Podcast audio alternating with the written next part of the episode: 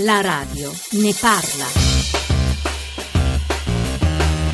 L'innalzamento a 3.000 euro del tetto per l'uso del contante è uno dei punti politicamente più sensibili e rilevanti della legge di stabilità approdata in queste ore in Parlamento. Nel resto d'Europa il panorama è molto eterogeneo. L'Unione Europea ha fissato un macro limite antiriciclaggio a quota 10.000 euro e sono ben 11 i paesi che non hanno posto nessuna soglia ulteriormente restrittiva all'uso delle banconote. La Germania figura in questo novero insieme a Gran Bretagna, Irlanda, Islanda, Svezia, Finlandia, Lettonia, Olanda, Austria, Slovenia e Cipro. Ma in alcuni di questi stati l'utilizzo della carta di credito e dunque la complessiva tracciabilità delle movimentazioni è molto più sviluppato che da noi. Tra i paesi che hanno introdotto un massimale in materia di contante ci sono il Belgio con 3.000 euro, la Spagna con 2.500, la Grecia con 1.500, la Francia e il Portogallo con 1.000 euro, così come in Italia prima della modifica proposta dal governo. La misura, che ha l'obiettivo di rilanciare i consumi, va letta anche alla luce della specificità dell'Italia, dove l'82% dei pagamenti avviene cash rispetto ad una media europea che si attesta al 60%.